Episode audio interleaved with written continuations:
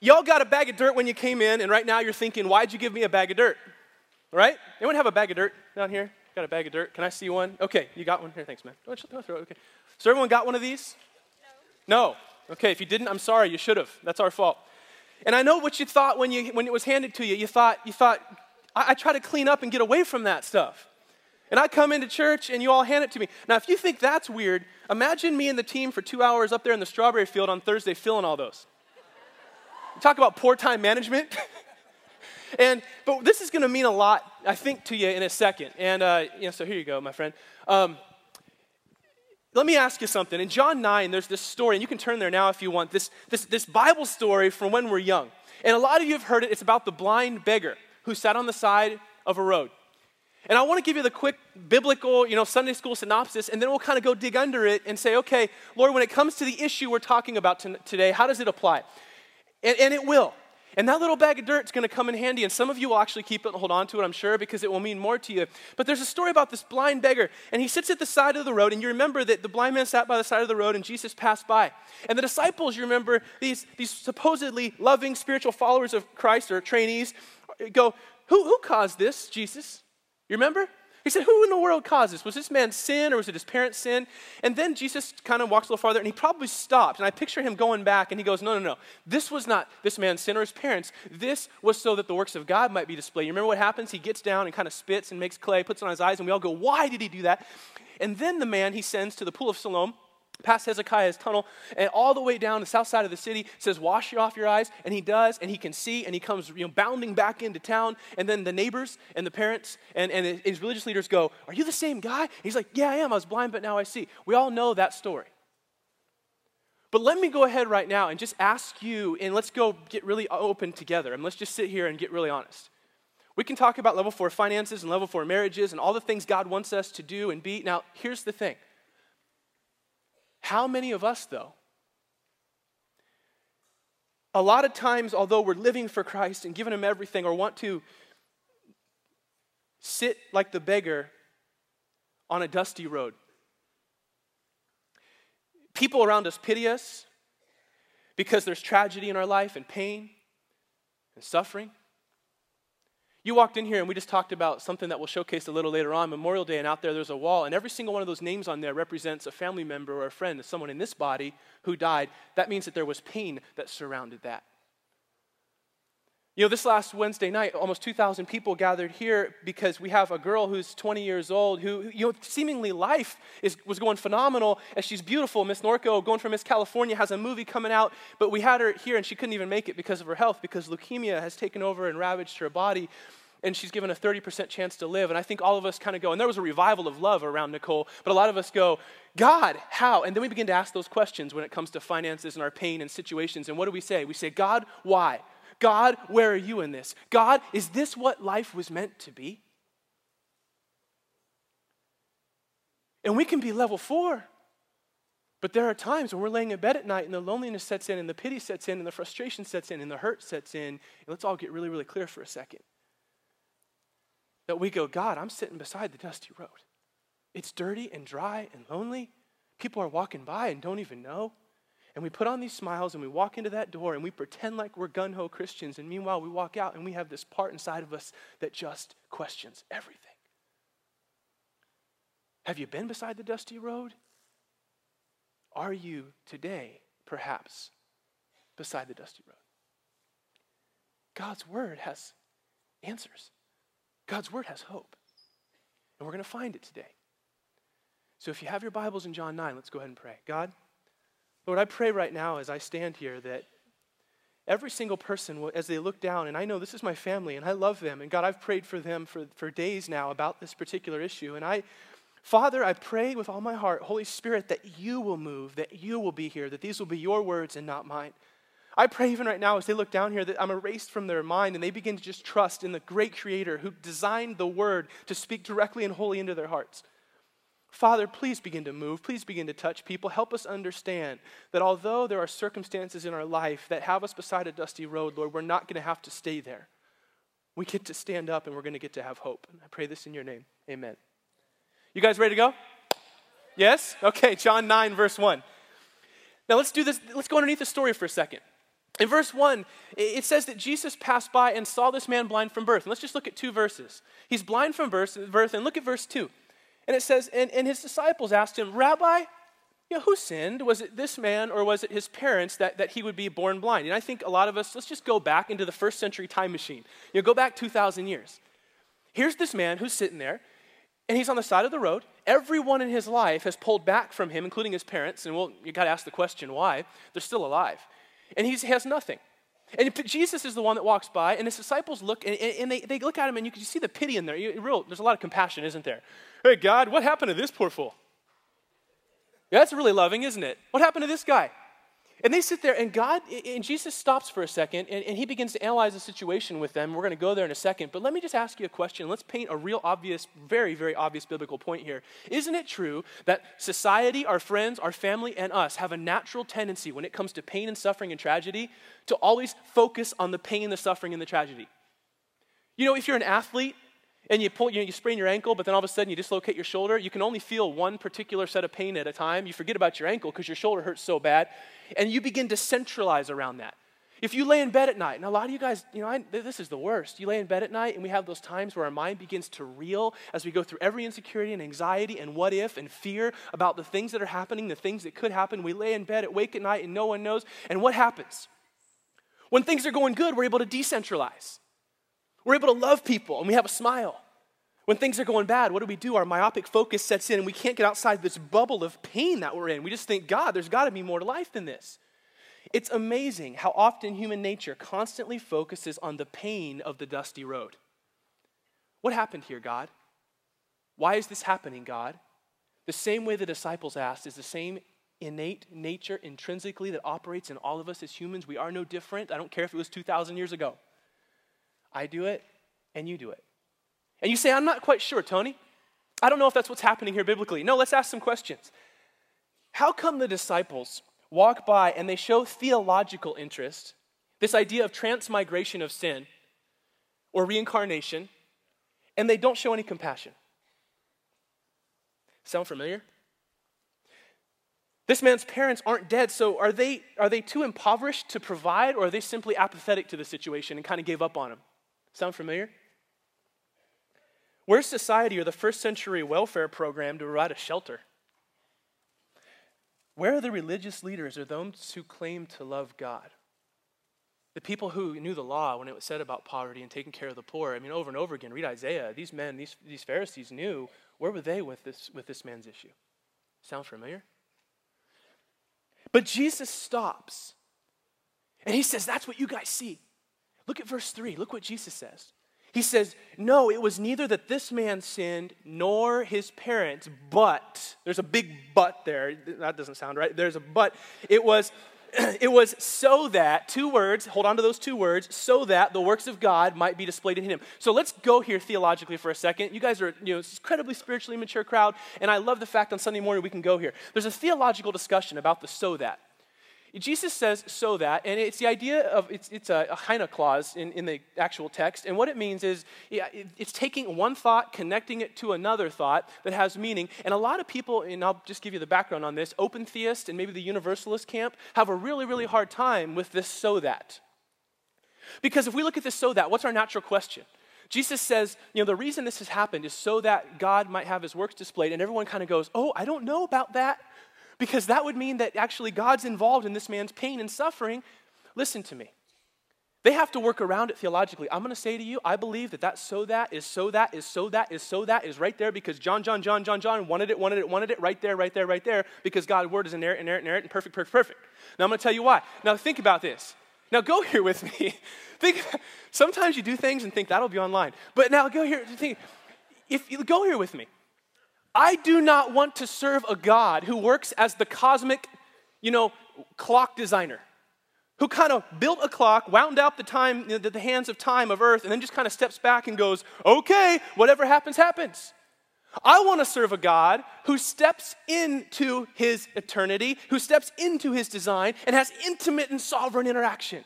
Meaning that he was the same God who sent his son Jesus, and for thousands of years, before time and the dimensions we understand, knew that he would walk along the dusty road that day, that day, knew that the man would be sitting there, knew he'd enter and go below that little shaded shelter and see that man with his beard and his yellow teeth and his dry, cracking skin who had never been touched. And God would have a chance in that moment to work with his disciples and work with scripture and give us a design of a beautiful story. I want a God that's that sovereign and real and knows. Here's why. He does not perm- he does not cause pain. He permits pain sometimes because he wants us to be able to see his beauties, his purpose and his grace. And I want you to begin to think about this. If you did not have struggles, if you and I did not have hardship, would we ever know what it means to have the beauty of the miracle and answered prayer? I'm thankful for my tragedy. I'm thankful for my dusty road, but I'm also more thankful that God has a purpose beyond that dusty road that goes beyond anything I can understand. Because if this is the point of the end of understanding right here in front of me, I do not want to live this life anymore.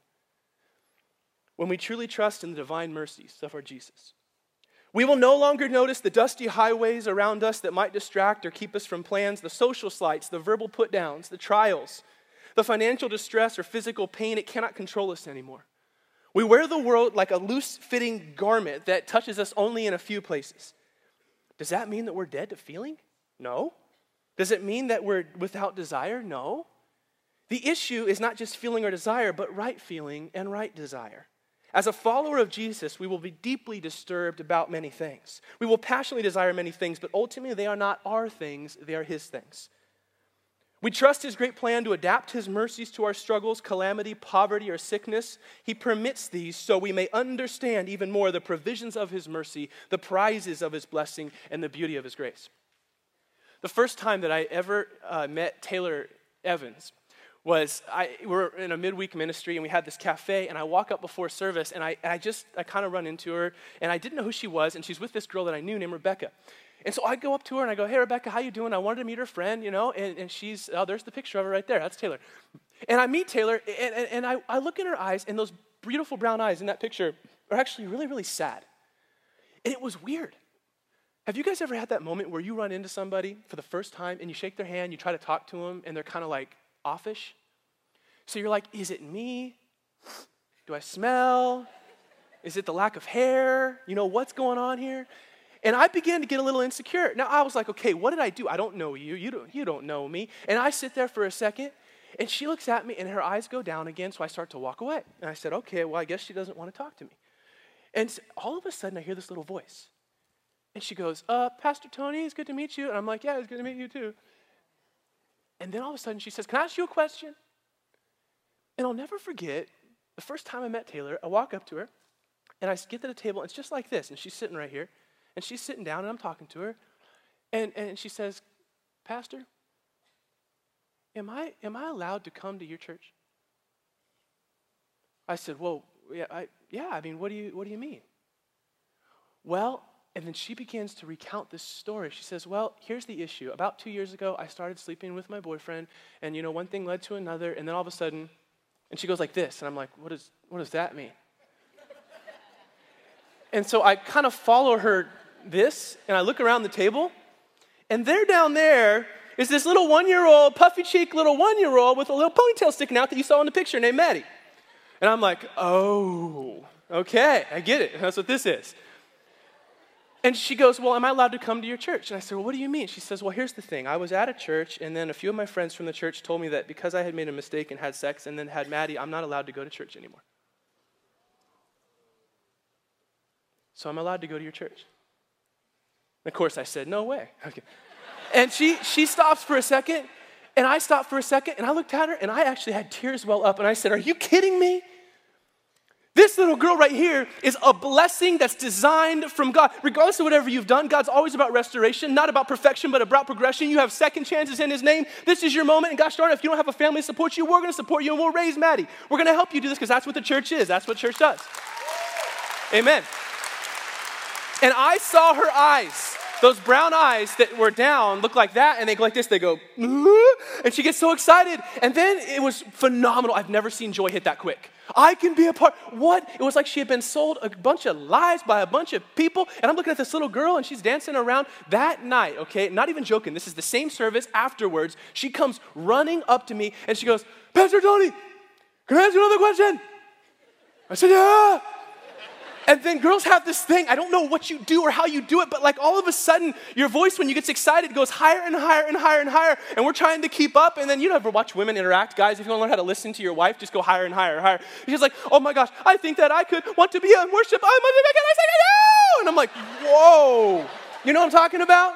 And so, so I go, yeah, you want to sing, worship, what? Um, she's like, yeah, I think I can sing. So she, I go, well, fine. You love the Lord, right? You need your life to him. Yeah, everything. She's like, I go talk to James, the worship leader. So James takes her to the back corner, like back there, and he's playing his guitar. I'm watching kind of in the corner of my eye. This is after service. All of a sudden, I swear to you, women, I do not know how you do this.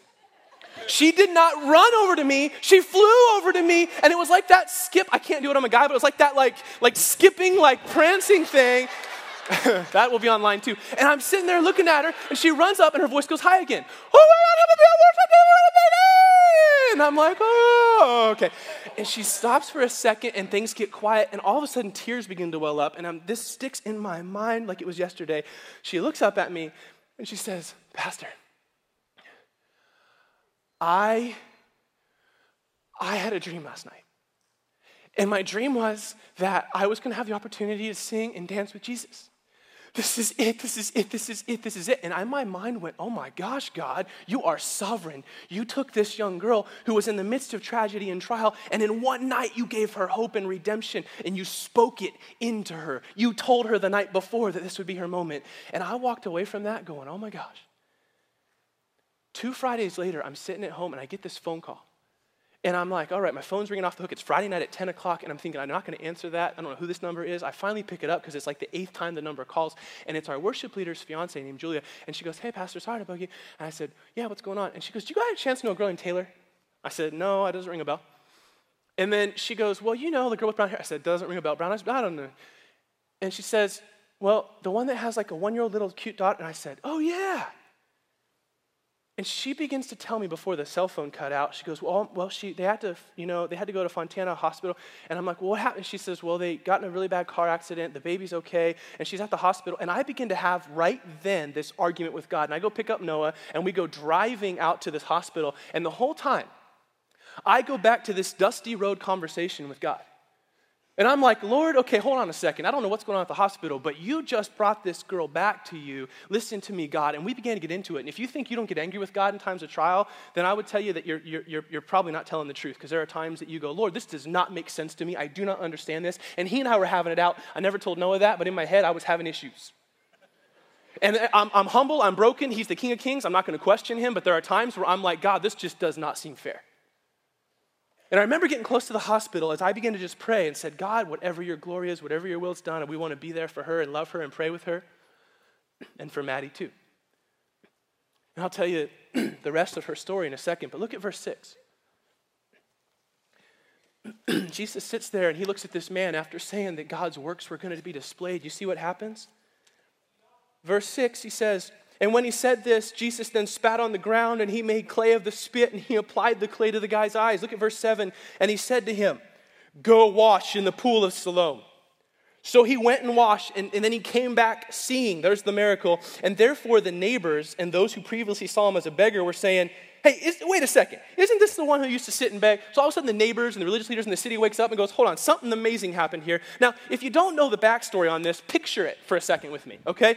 Jesus walked by, comes back, looks down at this man on the side of the road. Now he sat down probably somewhere or kneeled, and he looks at this guy. And, G- and Jesus says, Okay, guys, God's works are going to be displayed. And then he reaches down and he grabs this dirt, okay? Dusty, nasty dirt, like you're all holding in your little hands in those little bags. And, and he takes it and it's dry, and the little dust devils are blowing all around. And suddenly he spits. Now, now a lot of us go, Oh, you remember when you were a little kid in junior high and people would fake spit on you by doing this sound? And you're like, oh! And then all of a sudden he stops and he begins to rub it together and he makes this little clay like spit material and he reaches up and here's the man with his scraggly beard and brokenness and dry and he begins to rub it on and all of us go oh gosh what are you doing lord now this man didn't know what was happening do you remember he can't see He's just sitting there hoping for some food and some scraps in the middle of the hardest time of his life in tragedy, never loved, never cared for. And suddenly this man's kneeling in front of him and rubbing stuff on his eyes. Now, scholars believe a few different options. You know, some that he was making a point to the Pharisees, some that God, he was trying, you know, aligning himself in, ordain, in the ordination process with God, who at creation took dust and made it into man. Some people believe it was remedial, like a health, you know, uh, uh, uh, you know fixation. I, I don't think it was. You know, Jesus can snap his fingers and make people better. He didn't have to rub clay on there. You see what he was doing? That man had never, ever, think about this. He's sitting there blind, holding out his cup. He had never, ever, ever seen his mother's face. I mean, close your eyes for a second and think about it. You've never seen your mom's loving face, no sensitivity. Friends had never been there for you or been close to you. You'd been left by society on the side of a road. You'd never seen a sunrise or a sunset. You never played with any friends and had anyone that loved you when you were little. You weren't able to play in the streets. You couldn't get a job. And all of a sudden, this man maybe for the first time in his life, is actually touching him in a very compassionate way. And then all of a sudden, Jesus looks at him and he says, Buddy, you have no choice now. You're kind of dirty. I don't care if you're apathetic. It's time for you to get up and go walk to the south side of the city, a few miles past Hezekiah's tunnel to the pool of Siloam, and you're going to have to rinse it off. And he does. And can you picture the long walk? He has this cane and people are watching him and he's going through the buildings and the shelters and he kindly finally finds it and he has people direct him and they take him down to this pool and he splashes water and all of a sudden for the first time in this man's many years he sees a gleam of light or he sees in the reflection his own beard scraggly and hanging and his own broken eyes and he begins to look up and this miracle transpires. Now please do not miss what i'm about to say here. There will be times in your life where you are on the dusty road. But understand that there will also be times that you have to walk a long distance to see the miracle that God has for you.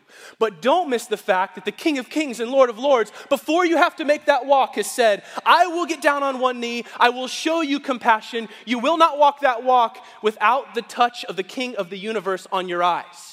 You will be able to see beyond what you've ever been able to see. You will be able to hope beyond what you've been able to hope because you've been touched by the King. The journey is no longer desolate, it has purpose and meaning. The purpose and the meaning is no longer in this life, it is in the next one.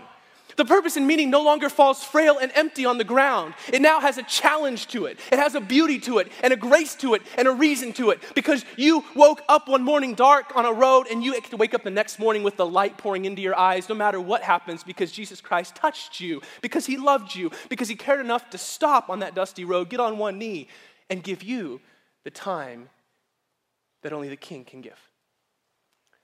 Think about it.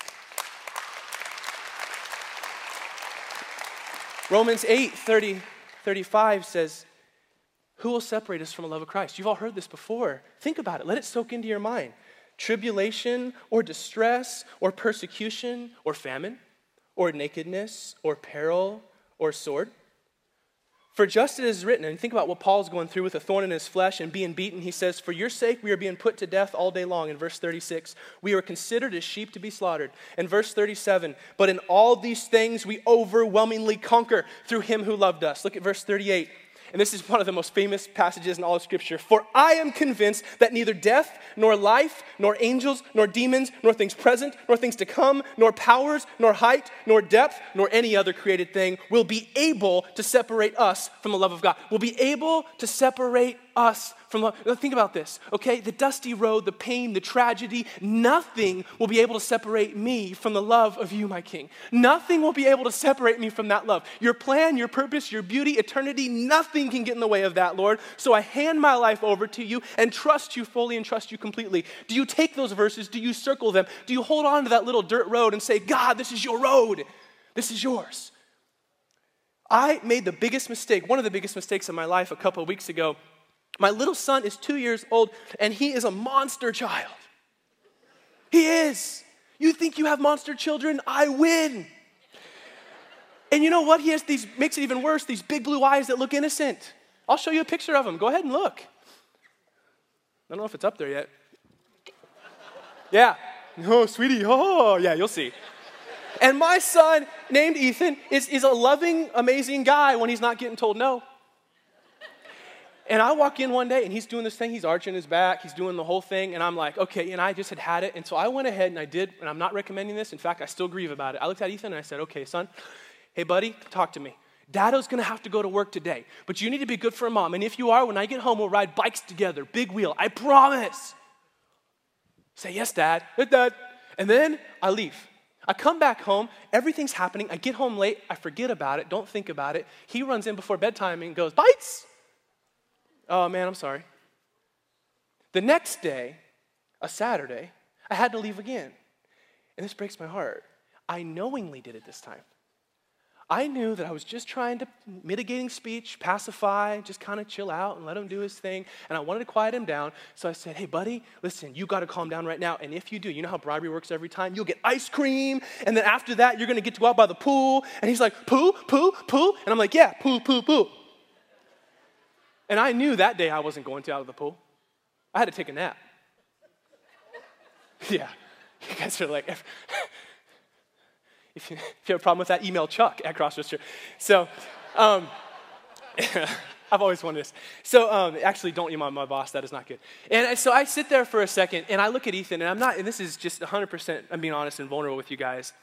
I, that night I went to bed, and you know what happened? I, I got home before bed that night, and he remembered the whole day, and he runs up to me, and he goes, shoes, shoes, shoes, pool, pool, outside, outside, and I'm like, oh my gosh. And you know how the Holy Spirit just convicts you in those moments where you go, what have I done?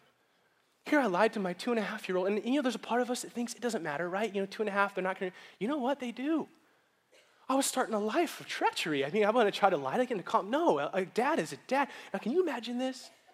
Can you imagine if God, the creator of the universe, heaven, stars, Milky Way galaxy, beyond everything that you and I know. Can you imagine if he made promises throughout Scripture and promises in your life and then he didn't fulfill them? That is not God. That is a messed up father, the same way that I am and can be. But God doesn't do that, does he?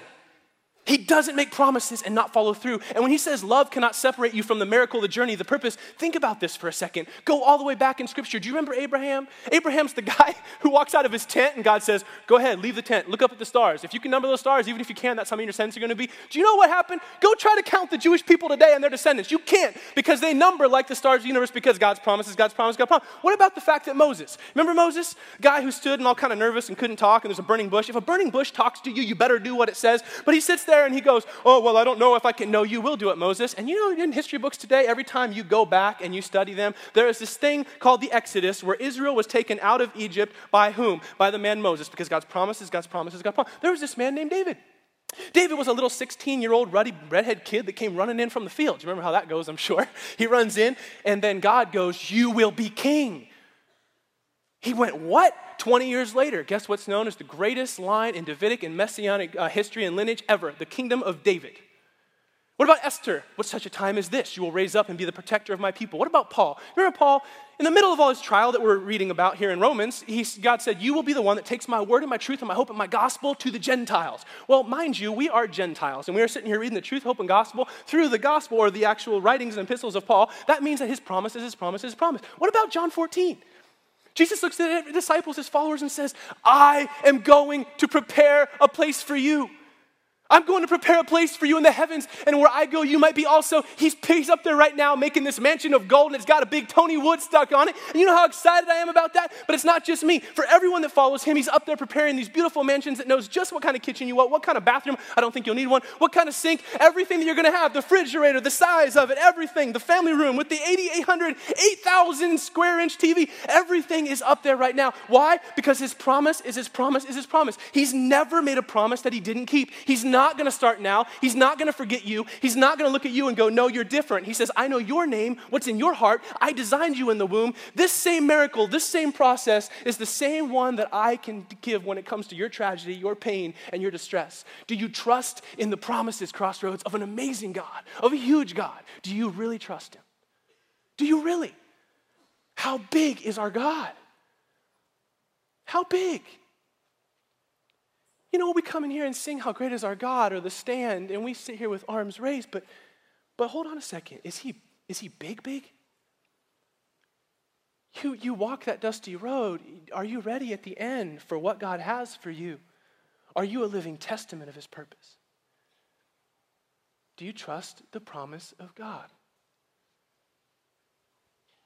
You know, I know it's easy as a preacher to come up here and like and, and rant and rave. I'm going to ask myself. I mean, let's take one second. I mean, let it let it let it go silent for a second. I mean, some of you are in here and you're eight or nine. Some of you are in here 30 and going through financial issues. Some of you are in here at 40 or 50, 60 and going through health issues. What?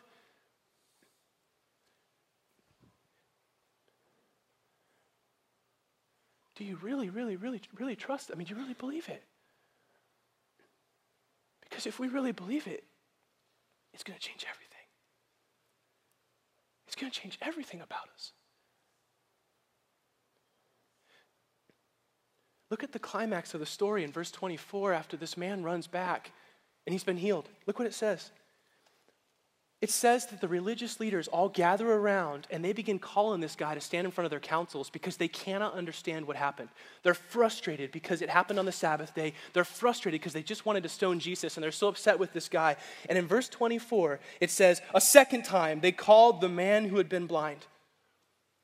And they said to him, Give glory to God. We already figured out that this man Jesus is a sinner. And look at verse 25. He looks at them in the eye and he says, Whether he is a sinner, I do not know. There is only one thing that I know. Can you picture the strength of this man after this miraculous healing? He says, The one thing that I know is that I was blind and now I see. On the side of the dusty road, you remember what Jesus had said? He had said, God's works are going to be revealed here. God's works are going to be revealed here. Guys, watch this. The man goes, the man becomes able to see, and now he's standing in front of the religious leaders. And do not miss this. He stands in front of them, not only there, but in the testament of history itself, in the oracles of Scripture, also in the greatest song ever written, Amazing Grace, with this t- one line testimony that sticks in all of our mind. I was blind, but now I see. He looks at them and he goes, I don't know everything about Jesus. I don't know everything about him. I can tell you I was blind, but now I see. I do not know where he came from or what he's doing. I don't know the theology. I was blind, but now I see. I don't know tradition. I was blind, but now I see. I do not know why I was on the road or where God was at the time. I know I was blind, but now I see. He says, I do not understand why pain and tragedy hit. I was blind, but now I see. I do not understand why I was chosen, but I was blind, but now I see. And I don't understand why you're wanting to persecute this guy, but I was blind, but now I see. Do you realize the same thing happens with us? When we wake up and say, I don't get it all, God, I do not understand why this happened, but I know where you are. You are right here. And I was blind, and now I see. God, I do not know each of the long term eternal aspects of your nature, but God, I was blind, and now I see. I'm to ask you to take that little bag today, that dusty road, whatever your tragedy and pain and suffering is, the thing in the side of your heart right now that you have a hard time even looking at because it's so real. And I'm going to ask that you choose to make that dusty road an eternal testament of God's amazing providence, plan, and purpose. See, I pulled up to the hospital with Taylor. And I, I remember kind of running in, and I'm thinking to myself, I'm gonna go like all like ER style on here, even though the show's over now. And they're gonna give me a white jacket, and I'm going to run in and say O2 MIGs of CO12 and all that stuff. And you know how guys, we get this heroic kind of thing here. And as I finish the story, I'm going to ask that for the next 10 minutes of our service, because they're so critical, that everyone just, just listen, don't distract anybody, just, just listen and tune in with me, because this story, even to today, is emotional for me. I'm going to ask that this is critical. So please stay still. But think about this for a second. I walk in and Noah's with me, and I get to that glass, um, that glass shield thing they have, and they wouldn't let me in. And I'm like, "Hello, I'm out here, Taylor Evans," through the little speaker, and they're like, "Okay, relax, dude." And finally, the head nurse walks out, and I remember her in her little button-down coat and everything, and she's looking at me, and then I, I, she opens those doors, and I walk through, and I'm like, "Hi, I'm here for Taylor Evans. I'm her pastor," and she looks at me, and I'm not even joking. She goes, "You're a pastor?" I said, Yeah, I know, shaved head, whatever. I'm a pastor, okay? Can I have a card? I'm like, No, I don't have a card. And she looks at me and asks all these questions, and then all of a sudden her smile just goes like this, and her eyes light up, and she's like, I knew it. I knew it. And I'm like, What? She goes, Taylor's a Christian. And I'm like, Yeah. And she goes, I knew it because when she when she came in, we were holding hands and she was telling me all about Jesus and she had this bright smile on her face and everything. And she's telling me all this. And then she's telling me about her life story. I'm not even joking. I'm sitting there like, okay, please let me in this place. And she's like, oh, I love Harvest and Greg Laurie. I'm like, I don't care. And she's going crazy. And she's telling me her whole story, where she went to church and that. And there came this moment where I didn't let it come out, but my mind kind of said, um, lady, I love you in Christ. But if you don't let me in that room, I'm going to go all WWE on the style. You know what I'm saying? And I'm just picturing myself, you know, like, ah. And I just, I remember with Noah, Noah probably will remember this. We're standing there and I'm like, I'm like, lady, I, I love you. I need to see Taylor and pray with her right now. I got to go. And I started to push past her. And you know, that even to today, this is hard to say. And I, I just please be patient with me. I remember her face. I, I, it's weird. I remember her black hair, her face as I said that. I said, I need to. And these words came out where she said, Oh, you mean you don't know? And I know we're all, what we're all thinking, and I thought the same thing. My mind, I'm not that dumb, and I, I started to go like this, and I started to trigger. And I swear to you, the next two minutes of whatever she was saying, I don't even remember except just bits of it because I went into that battle with God again. I thought, okay, Lord, I do not know what's going on right now. I don't get this, but God, you're sovereign. God, you're big. God, this is hard. And I just, and I remember these snippets of as it came out. She said, well, she, the, the, the car that came, she pulled out in front, it T-boned her. Maddie was fine. She began to describe it to me. And she said, then in the airlift, everything looked fine, but her body had only 110 pounds. We didn't know there was internal bleeding inside. And, and so, and she begins to describe this to me. And she's like, so I was with her when we were here in the hospital. And then these words came out. And I, to today, it's like slow motion. You know that, those things in your life, those moments where things kind of just slow down? And she looks at me and she goes, But can I tell you something? And I'm like, Well, yeah. And she goes, I was holding on to her hands. And I looked into her brown eyes. And I know the moment, Pastor, that Taylor went to be with Jesus. I saw it. She was so at peace. She was so beautiful. And all of a sudden, as like it's like a like chimes, like a ringing bell. I swear the Holy Spirit put this in my mind. Like it, it it's clear as day. My eyes closed, and I suddenly saw Taylor bounding up to me two Wednesdays ago. And I, the Holy Spirit put these words in my mind. They're still there today, where she said, "Pastor, God gave me a dream. He told me that I'm going to get to dance and I'm going to get to sing with Jesus."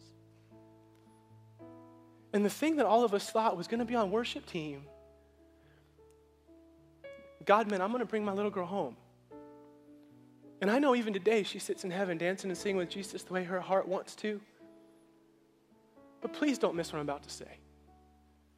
In the middle of her greatest tragedy, God loved her enough to step in, speak her name, and touch her eyes.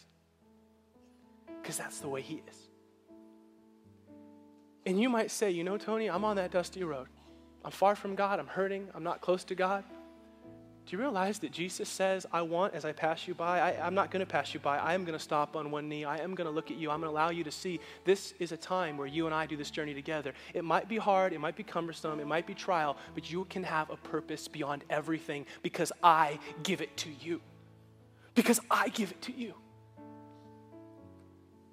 The question today is this you came in one way. Will you leave with Him? Will you leave with Jesus? Let's bow our heads and pray together. Holy Spirit, I want to ask that right now you will just, as everyone contemplates for a second in quietness and looks inside their own heart, I want to pray, Holy Spirit, that you'll begin to touch people. Lord, I don't know everyone in this room. I know we're family. I don't know all their names, but you do. You know the tragedy. You know the dusty roads. You know the hurt. But God, I want to ask right now that you will just grab them, Lord. That they will know this is their moment to respond to you.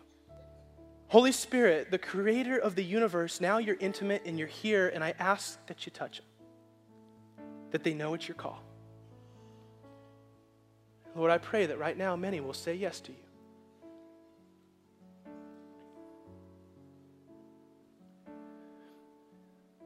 Right now, with every head bowed, I'm about to pray a prayer.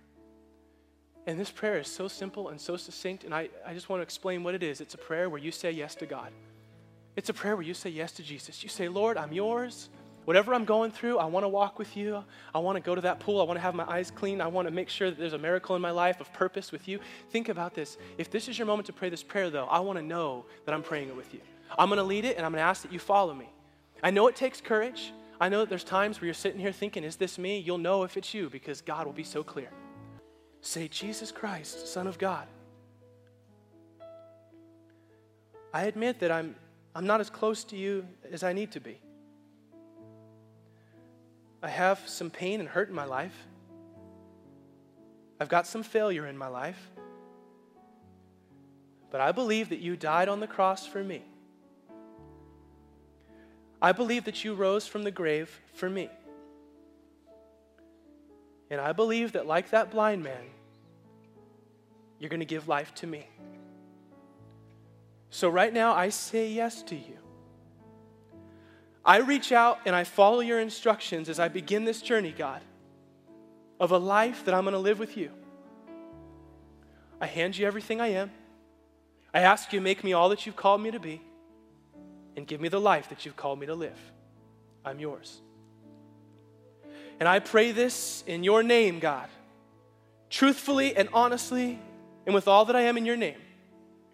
And I say, Amen. Praise God for everyone that prayed that prayer right now.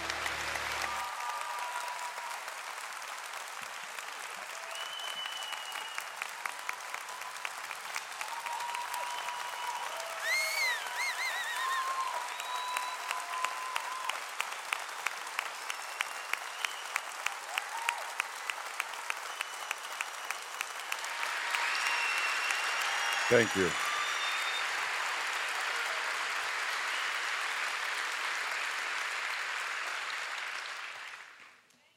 Before the founding of this nation, there have been men and women that sacrificed their lives on the premise that our freedoms needed to be guaranteed, regardless of the cost. These men and women did not make this sacrifice for self gain or for their own rewards. Their sacrifice was for the greater cause freedom for all. Whether it was a private standing guard in the freezing rain at Valley Forge, a rifleman at Bunker Hill, a naval marine at Yorktown. Freedom was the overriding thought. There have been many such heroes since the founding of this nation. Although the term Memorial Day has been around since 1882, it was not declared an official name until 1967, when the Congress of the United States established Memorial Day as a time of remembrance. This is the one time during the year when we are to remember the men and women of the five uniformed services that have died in mortal combat defending your freedom and my freedom.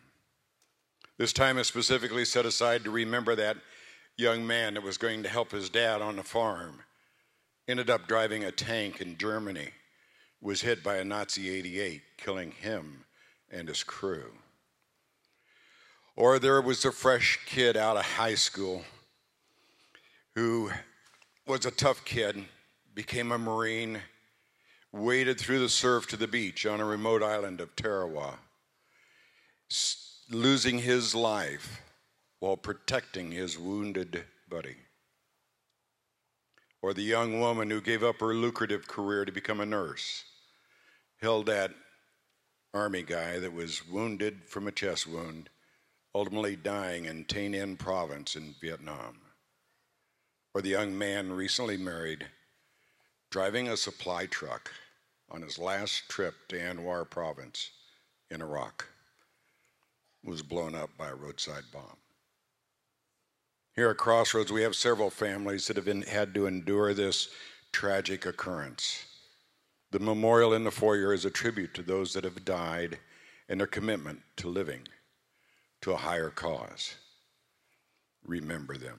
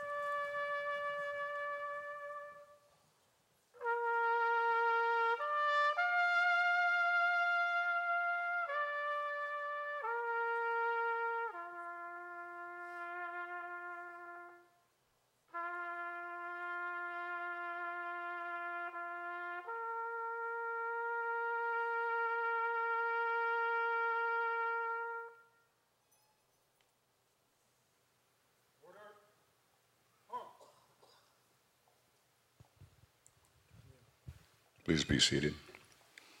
On the screen behind us is a moving portrait of the two aspects of an ultimate sacrifice. The title of the painting is Return to Cinder. The artist is Katie Pershing. In the lower right hand side, we see the situation that some of our crossroads families have had to endure. More importantly to us as Christians was a sacrifice that Jesus made. He voluntarily took on all of our sins, yours and mine, and gave us the ultimate in freedom. In the military vernacular, he took a bullet that was meant for each and every one of us. As we remember these members of the armed forces and their sacrifices, let us not forget Christ and his sacrifice.